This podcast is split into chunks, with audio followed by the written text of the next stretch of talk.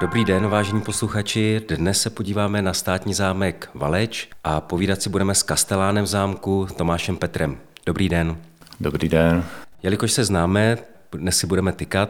Já bych se Tomáši hned na začátek zeptal, my když jsme přicházeli, tak jsme potkali skupinu zahradních architektů a památkářů, kteří dnes bádali nad zahradou zámeckou. Můžeš blíže nějak přiblížit, proč vlastně navštívili zámek nebo proč tady byli? Oni zpracovávají stavebně historický průzkum parku. Neustále se tady už delší dobu bádá vůbec nad vývojem toho parku. Protože ta barokní etapa tady je opravdu velmi složitá. Těch různých teorií, kde byla hlavní osa, kde se křížily osy a tak dále, tak ty teorie pořád nejsou ještě úplně jasný. Když se procházíme po zámeckém parku, tak řekněme ten hlavní střed parku Teatron, tak je vlastně pod lešením. Je vidět, že se na něm pracuje. Existují už dneska nějaké jako teorie, nebo informace, které by vedly k nějakému jako bližšímu poznání tohoto zahradnického parku? Ona tam teď běží stavba, to je potřeba říct, a během té stavby tak běží i záchranný archeologický výzkum. A během toho výzkumu tak už právě teď zjišťujeme takové různé věci, které jsme ani netušili. My jsme například měli předpoklad, že Teatron je vlastně stavba, která vznikla tak, že hlavní barokní osa byla přes kopec, který museli odkopat a vlastně ta odkopaná strana kopce ji nějakým způsobem architektonicky stvárnili do podoby Teatronu. Napovídalo nám k tomu 3D laserové skenování, mysleli jsme si, že určitě to bude tímhle způsobem, ale teď během oprav tak se zjistilo, že horní terasa Teatronu, Teatron je ze 3 teras, tak ta horní terasa, že minimálně byla postavená už vlastně na rostlém terénu. Takže z toho vychází, že oni ten kopec nejenom, že by ho odkopávali, ale oni ho i zvětšovali. Tohle nás tam docela dost překvapilo. No a teď je druhá věc, která je taková novinka teď z toho, co zjišťují zahradní architekti, vlastně ateliér Kričíříkovi. A teď přišli s tím, že náš předpoklad, že hlavní barokní kompozice byla mezi hradním pahorkem a mezi zámkem, což je takový menší prostor, že tam byla pravidelná zahrada, která měla v diagonálách kašny, tak oni teď přišli s tím, že tato kompozice byla mnohem větší a že pravděpodobně střed té kompozice byl Teatron. Napovídají to i ostatní stavby, jako je třeba umístění kostela, letohrádku. A tohle je věc, která teď tady byla jako překvapující zjištění, že i památkáři tady nad tím teď špekulovali. A dost nás tohle překvapilo a úplně to zase posouvá ty dimenze poznání někam jinam a vypadá to, že to tak asi opravdu bude. Vypadá tedy, že to poznání, které přichází nějakých téměř 300 let poté, co byl zámek a park barokně upraveny, to vypadá tak, že vlastně k tomu se nedochovaly žádné prameny. Prameny téměř žádné nemáme, vycházíme z takových těch běžných věcí, jako je josefovské mapování, indikační skici a samozřejmě nám napovídá to, co se dochovalo, to znamená archeologie, zbytky staveb, vůbec stavby v krajině. Ale že by se nám dochovala nějaká ikonografie nebo třeba plány těch barokních zahrad, to vůbec nevíme. Je to tady pro nás vlastně takový, jako kdyby jsme tady zjišťovali, jak vypadala nějaká zaniklá civilizace, která tu kdysi byla a my teď tady vykopáváme s archeologií, ale nemáme se čeho pořádně chytnout. Já bych se ještě vrátil k tomu Teatronu, to je relativně jako vzácný prvek v barokních zahradách na území Česka. K čemu sloužil nebo jak si ho máme představit? K čemu sloužil Teatron, to taky jistě nevíme. Pravděpodobně to byla nějaká kulisa, jeviště k divadelním hrám, ale mohlo to být i něco jiného, nebo jenom architektonické stvárnění toho prostoru. Ale co nás tam překvapuje, tak je vůbec ta pestrost toho, jak ten Teatron vypadal. Tam každá ta terasní zeď má úplně jiný charakter zděva. Je tam obrovské množství zazděných typů hornin, že oni z větších dálek sem vozili různé horniny, takže je to takový lapidárium i kamene, nejenom nějakých architektonických zbytků. No a pak je tam zazděno spoustu výzdoby, která teď vypadá, že je částečně renesanční. Dá se říct, že celá ta stavba tak už je takový romantismus v době baroka. Když se přichází k zámku od parku pod takovým provizorním zastřešením, vidíme kamenné bloky ve tvaru ryb, velryb. Ty byly součástí Teatronu? To nebyla součást Teatronu. Teatron je stavba, která je, my tomu říkáme hradní pahorek, je tady takový kopeček v parku, který je architektonicky velmi pojat. Na tom kopci máme nádrže vodní, byla tam barokní kaskáda. Ta kaskáda byla 60 metrů dlouhá. A vlastně tady ty nestvůry nebo ryby, nebo jak to říci, tak to byly chrliče na vrcholu té kaskády. Ale jinak celý ten kopeček, tak to se dnes tady taky hodně diskutovalo, tak on je třeba podolován štolami, ale nejedná se o nějakou činnost, která pak byla i později využitá pro pivovar, ale s velkou pravděpodobností šlo o chodby, které byly dělané v době baroka z kompozičních důvodů, že prostě mohli lidé projít tím kopečkem jenom pro zábavu. Dokonce teď tady padala taková myšlenka, že protože teď se konečně dalo v zaměření pořádně zjistit, kudy ty chodby všechny vedly, takže nám tam krásně vychází, že vedly opravdu skrz na skrz, že v místě, kde my jsme mysleli, že už ta chodba končí, tak teď se ukázalo, že průleh, který je nahoře, tak přesně podle zaměření do toho zapadá a že tam byly i dvě boční chodby. Ta hlavní chodba teď je zhruba 100 metrů dlouhá, ale byla asi 150 a ty boční, tak tam mohly být i takové výstřelky, že tam jedna ta chodba mohla končit u té barokní kaskády a mohlo to být třeba takový výchos u vodopádů. To se tady zrovna dneska docela probíralo. A když se procházíme, řekněme, v tom širším zámeckém parku, tak dojdeme k iluzivním branám. Jakým způsobem souvisely vůbec s provozem toho parku? Iluzivní brány ty zakončují hlavní parter parku, což zrovna dnes se tady potvrzuje, jestli je správná ta hypotéza, že hlavní parter má střed v Teatronu, tak to i sedí na ty iluzivní brány, které jsou vlastně na konci tohoto parteru. Zatím už byla jakási divočina. Pak byla předsunutá zahrada, která byla na Poustevně, na kopci, který teď se jmenuje Neuhaus. Tam jsou ještě zbytky nějaké ruiny. A tohle byla ve vší pravděpodobnosti poustevna v době baroka. Na tu poustevnu, jakožto na duchovní místo, tak je i natočený kostel Nejsvětější Trojice, který není natočený na standardní orientaci. A tenhle kostel v té době tak vlastně byla kaple, soukromá kaple štampachu s hrobkou. Takže se to v té době ani nesloužilo jako kostel. A právě ty iluzivní brány tak vlastně formálně zakončovaly tadyhle tu intenzivní část. Ale jestli byly barokní, to s tím si nejsme jisti. Je dost možné, že jsou i novější, protože to jejich stvarnění je novobarokní a nemáme žádný důkaz, protože by tam byly baroku. Já jsem si právě vždycky myslel, že barokní jsou a že jsou jakousi pevnou kulisou nebo scénou pro divadelní představení, která se odehrávala před. Tohle v tobě evokuje to, že se tady třeba objevíš někdy na festival Povaleč, kdy hlavní stage je právě před těmi bramanami. Ale čistě exaktně nemůžeme říct, jestli jsou barokní. Vypadá to, že pravděpodobně spíš novobarokní, ale když jsme tam dělali obnovu těchto brán, mimochodem dělalo nám to tam občanské sdružení Povaleč, prostřednictvím dotace, co tenkrát byla pro občanská sdružení. Ten charakter zděva jako je podobný jako na kostele, jako barokní, ale jistota to ne. Když se z toho širšího parku dostaneme zpátky blíže k zámku, to nejznámější, co v zámeckém parku najdeme, tak jsou sochy, které jsou připisované dílně Matyáše Bernarda Brauna a jeho synovce Antonína. A ty sochy, které vidíme v parku, tak to jsou výdusky a sochy, které jsou originální, tak se vlastně, řekněme, jako v nedávné době vrátily zpátky na Valeč. Je to tak, že vlastně v době těch rozsáhlých velkorysých barokních představeb tady se místní štampachové velmi zhlídli v Kuksu, i když dnes tady byly myšlenky, že Kuks se mohl zhlédnout ve Valči. To, co na Kuksu vzniklo tady v takovém menším měřítku, tak ve Valči se dochovalo. Ať už je to barokní špitál, kaple Nejsvětější Trojice. Plně stejným způsobem jako na Kuksu si objednali sochy z dílny Matyáše Bernarda Brauna, tak to samé proběhlo tady ve Valči.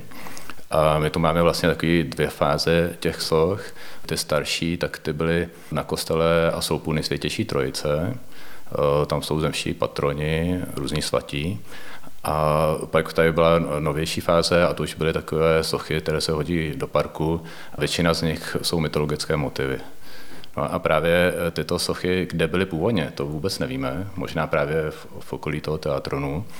Víme akorát pozdější fázi, když byly na zámeckých terasách.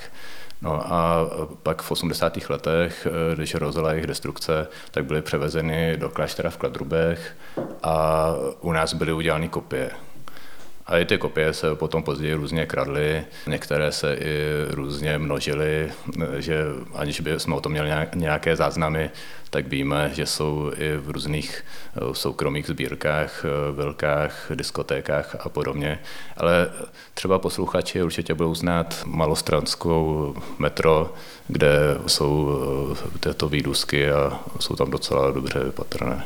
A jak jsi říkal, ty originály, tak 2 roky zpátky v Kladrubech běžela nějaká větší stavba, dotace z IROP a měnily se tam vlastně vůbec využití toho konventu nového, kde byly umístěny.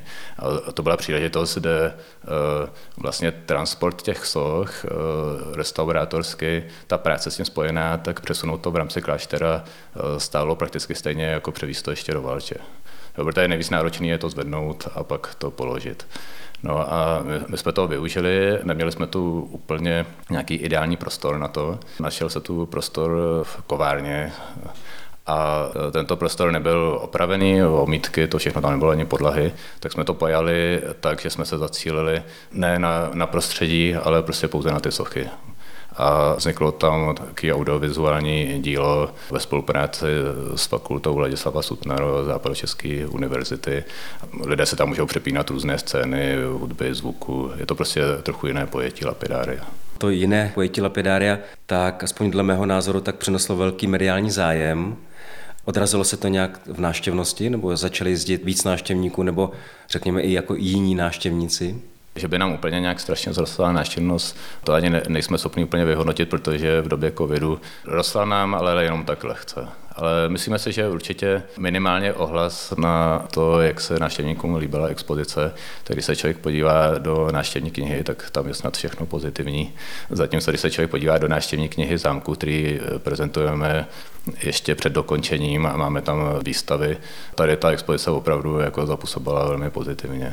Vy jste vlastně zámek využili pro další spolupráci s katedrou multimédií Západočeské fakulty Ladislava Sutnara, kde jste vytvořili expozici věnovanou zaniklému kostelíku sv. Wolfganga v zaniklé obci Doupov. To vzniklo vlastně tak, že na památkovém ústavu jsou v depozitářích fresky ze zaniklých kostelů v Doupově. Když likvidovali to město, které bylo poměrně velké, tam 1500 lidí, byl tam velký chrám sv. Alžběty, malý gotický kostelík sv. Wolfganga, tak v té době někoho napadlo, že by stálo za to udělat aspoň transfery této vzácné výzdoby. A ty transfery skončily v depozitářích památkového ústavu a pouze část z nich byla zrestaurována do podoby, aby se dala prezentovat. A tyto fresky byly právě z malého kostelíka gotického sv. Wolfganga a byly do dnešních dob tak byly vlastně na Švěhově bez jakýkoliv jako větší logiky, spíš prostě tam byl proto vhodný prostor. A my tím, že jsme k Doupovu nejblíž, tak jsme požádali o to, že jestli bychom je mohli převést sem, což je Castellano na Švěhově uvítal a udělali jsme tadyhle tu expozici. Je to vlastně taková reminiscence toho kostelíka, kdy vlastně máme tam místnost, která po požáru byla úplně zničená a ta místnost je tak zhruba velká jako ten kostelík původní, takže jsme využili i toho, že lidé, když tam jsou, tak si trošku můžou navodit atmosféru kostelíka, ale je to pojatý zase audiovizuálně moderně. Lidé se tam můžou přepínat různé scény ročních období. Ty jsi zmiňoval velký požár zámku v roce 1976. Byla to, aspoň dle mého názoru, jeden z dalších hřebíčků do rakve, toho osudu, řekněme, poválečného. Jestli bys nám přiblížil víc ten osud po druhé světové válce? Po druhé světové válce ten zámek relativně fungoval. Měl teda úplně jiné využití než pod památkovým ústavem. Bylo tam nějaký prostor pro středisko politických vězňů, pak tam byl dětský domov. Byla tam i taková zajímavá epizoda během války v Koreji, tak tady vlastně bylo místo pro korejské sirotky. Pak tady byla škola, dětský domov a v roce 76 bohužel tak zámek opravdu velmi devastujícím způsobem lehnul popelem. A tohle zrovna je prostě období, který naprosto tady proměnilo i vztah k tomu zámku, protože na zámku bylo asi 90 dětí, jestli se to dobře pamatuju. Bylo tady zaměstnaných 40 lidí, což v tak malé vesnici, která má 350 obyvatel, je docela znát. Teď se vemte, že tyhle lidi najednou se museli zamyslet někde jinde. To je už taková ta deprese toho místa, když si člověk představí střechy jenom z plechu, ze kterých koukají ty velký komíny a je to tady třeba 30 let. Tak to už se nějakým způsobem propíše prostě do těch lidských osudů.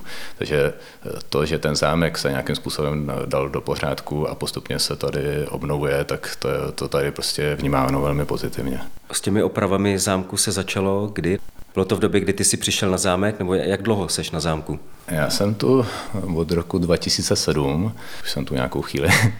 Já když jsem sem přišel, tak ten zámek už byl pod střechou, měl fasády. Nutno říci, že některé ty věci tam prostě probíhaly v té době docela rychle, takže je tam třeba ocelový krov, jsou tam různé trapézové stropy a tak dále.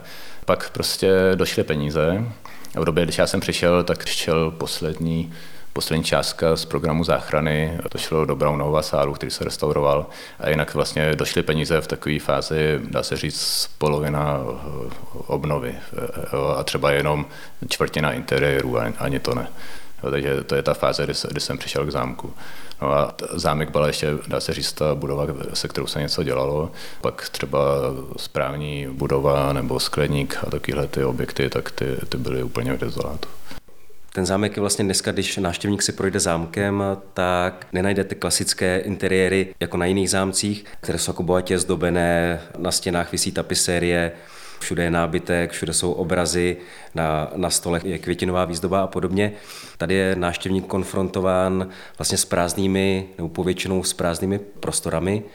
Je nějaký plán, jak tyto prostory naplnit, nebo je cesta to, že tady vznikne v rámci zámku expozice zaniklého kostela, už zmiňovaného zaniklého kostela z Doupova? Určitě ano. Ono vůbec, jak jsme ten zámek uchopili, protože já když jsem sem přišel, tak jsem sem přišel spíš z důvodu, abych tady řešil problematické stavby, celkovou obnovu areálu, a ten zámek tím, že byl pod střechou, tak jsme si prostě říkali, že není úplně nutný s ním něco v tu chvíli dělat.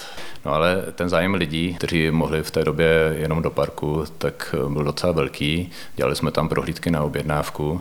No a pak jsme si prostě řekli, že i když teď v dohledné době nemáme prostředky na to, aby jsme interiéry dokončili, takže určitě stojí za to pustit lidi i do zámku, který není opravený. Udělali jsme průvodce jenom textový, kde si lidi můžou v každé místnosti zjistit, co tam je zajímavého. V některých věcech je to i výhoda, že člověk třeba vidí nějaké konstrukce ještě před omítnutím, může si víc tu stavební historii načíst, může i vidět, co se dělalo dobře a co špatně a tak podobně. Takže my to teď prezentujeme, dá se říct, provizorním způsobem. Ale tak si myslím, že to pro ty lidi je dobře, že můžou vidět, co se vůbec děje, než aby jsme to schovávali. No ale pak samozřejmě máme vize do budoucna a ty vize jsou takový, že bychom rádi, aby ten zámek částečně fungoval stále bez průvodců, protože to se ukázalo, že je o to docela zájem.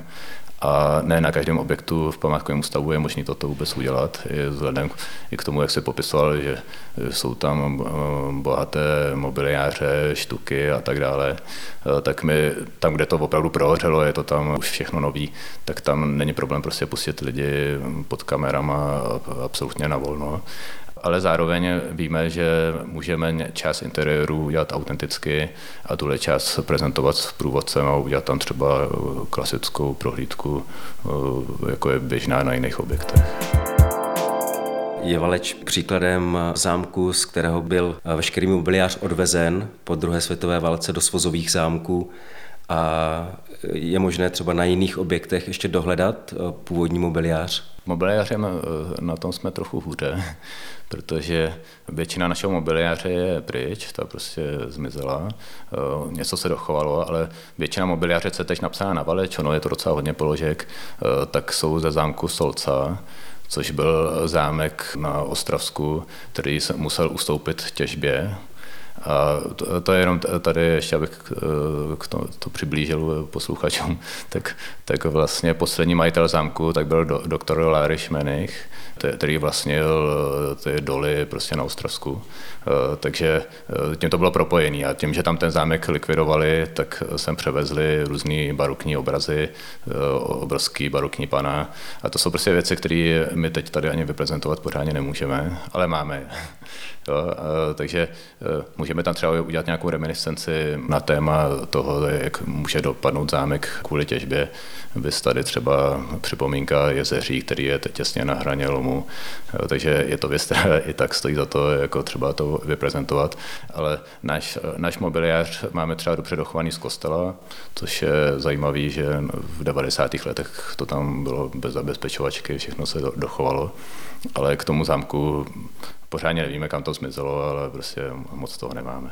Ono je dost možný, se tady traduje, že protože zámek byl skonfiskován za to, že doktor Ladislav Měnich tak s nacisty spolupracoval, tak je dost možný, že tvrdí se, že jim dal plány dolů, aby nějakým způsobem mohla pokračovat těžba za to, že se mohli odvést většinu majetku. Možná je to jenom taková historka. Zmiňoval si Jezeří, veřejnost ho zná v tom kontrastu s uhelnými doly. Zámek tady ve Valči taky zase spjatý s fenoménem vojenského prostoru Doupov. Funguje tady nějaká spolupráce nebo je tady nějaká provázanost? My se teď pokoušíme o provázanost, protože jak jsme se bavili o tom využití zámku, tak my jedno z takových nosných témat bychom chtěli v těch prostorách, co budou na volné prohlídky, mít právě Doupov, protože ve střední Evropě je zaniklé město, kam vedl vlak, bylo tam gymnázium, byl tam hotel a tak dále, tak to je docela fenomén, že taková věc jako určitě je lidi láká, zajímá, je k tomu spousta materiálů, takže by nebylo od věci udělat část expozice tímto směrem. Takže spolupráci jsme navázali se správou vojenského újezdu a oni se na to tváří docela jako dobře. Dokonce jsme se tam byli i podívat přímo na Doupově, kde tam jenom tak trochu šáhnete do země podle souhranic a opravdu tam najdete třeba hrotětý oblouk toho kostela sv. Wolfganga, hlavního portálu, jo, nebo tam najdete náhrobky všech tam jejich významných osobností a tak podobně. Prostě, že tam ty věci pořád jako hmotně existují a mohly by se některé vyzvednout. A na tohle téma spolupracujeme. Dokonce jsme i tak trochu přemýšleli o tom, že bychom na zámku mohli i na oplátku malinko vyprezentovat českou armádu. Pro lidi je to taky zajímavé téma, že se tady děje hned za hranicí našeho parku. To je taky třeba říct, my vlastně hned na konci parku také vojenský prostor. A tím, že tady máme ten prostor jako blízko, tak to soužití s prostorem je trochu zajímavé, že nás to vlastně dává na takový okraj tajemna, protože my jsme tady úplně jako z poloviny odřízlí. Že běžné komunikace, které dřív vedly dál, tak ty prostě nevedou. Je tam najednou vstup zakázán. A to je zase věc, která naopak některé návštěvníky láká. Chtějí o tom něco vědět. Ty jsi vlastně nastínil i to, že Valeč je na území bývalých Sudet, je to území, které, a zvlášť Valečsko, tak je, řekněme, jako chudší kraj, vlastně neturistický. Jak vlastně Valeč v tomhle figuruje? Valeč je tady vlastně taková malá oáza, se dá říct, protože tady, když se člověk jede podívat vůbec jako Sudety v Karlovarském kraji, tak některá tam místa jsou opravdu hodně vybydlená, mladí odsud mizí. Obecně v Karlovarském kraji, tak vlastně Karlovarský kraj vymírá, chudne, to je prostě obecně známý. Ale ve Valči musím říct, že je to nějaká taková věc, která se nám tady daří jako zvrátit, že se sem stěhují mladí lidé, že se daří tady investovat, jak ze soukromých zdrojů, tak i takhle z pohledu Národního památkového ústavu, nebo třeba na obci teď rozjíždíme velké stavby. Takže tady se dá říct, že tahle vesnice tak nějakým způsobem zkvétá a že má šanci se stát takovým menším regionálním cílem turistickým. V té souvislosti bych se i zeptal, jak například vlastně jedna z hlavních kulturních událostí roku tady na Valečsku, Povaleč, tak jakým způsobem zasahuje do kultury nebo do povědomí Valečska vůbec? Tak Povaleč se dá říct, že že převzal štafetu už dříve tady jenom tady tradičního festivalu, což byla slavnost květů. To byla slavnost, která v době komunismu tak byla opravdu velmi populární. Tady prostě bylo strašně lidí, významné osobnosti, prodávalo se tady tuzexové zboží a tak podobně. A lidé mají Valeč spojenou s tímhle festivalem. No a Povaleč se dá říct, že jako převzal tuhle tu štafetu, protože teď chceme jezdit zase tisíce lidí. To už je opravdu, to jsou obrovské čísla, před covidem už to bylo nějakých třeba 6 000 lidí, během covidu to teď bylo omezený na 3,5 v poslední verzi. No a ten festival funguje na principu, že je nekomerční, že lidé nemusí nutně platit a že vlastně to, co se tady vybere, tak spíš jako hlavně v tom i v prodeji různých produktů, alkohol, jídlo a tak dále, tak z toho se zaplatí ten kulturní program.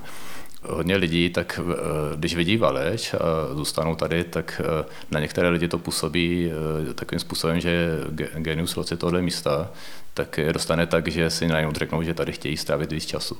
A to jsou lidé, kteří se tu opravdu se to tak stává, že se tady třeba zaseknou po tom festivalu, pak tady žijou třeba v nějakém skvotu chvíli, no a pak si třeba tady koupí domeček a žijou tady. No a není to jenom Povaleč, jsou to i tady jiné aktivity, například je tady biostatek hned za parkem, který vznikl prakticky ve stejné době, co tady vzniknul Povaleč. Já jsem sem přišel nějaký rok, dva potom a tam se vystřídalo strašně různých dobrovolníků na té farmě a to jsou prostě lidé, kteří tu pak zůstávají a vlastně tady tvoří takovou komunitu, která tady dodává nějaký život v tomhle zapadlém koutě. A láká to sem další a další lidi a myslím si, že jako docela pozitivně se ta vesnice z tohohle začala rozvíjet. A je to specifikum tady Valeče, nebo když se podívám třeba na Žluticko přes D6 jižním směrem, tam asi ten vývoj bude úplně jiný nebo odlišný, protože nevím o tom, že by se tam dělo víc kultury. Ono v Karlovarském kraji opravdu jako ten kraj je na tom dost špatně. Jsou prostě některé místa, které prosperují třeba z turistického ruchu, jako je Boží Dar a tak podobně.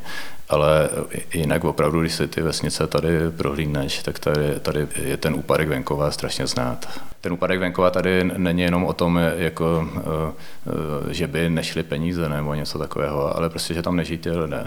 To je ten základní problém. Že my se teď tady právě snažíme i v obci, tady už vlastně ti novou sídlíci se docela dobře propojili se starou sídlíkama, už dřív to byly docela hádky, teď už to v tomhle ohledu tak není. Teď už se spíš třeba hádají novou sídlíci s novou sídlíkama a tak podobně.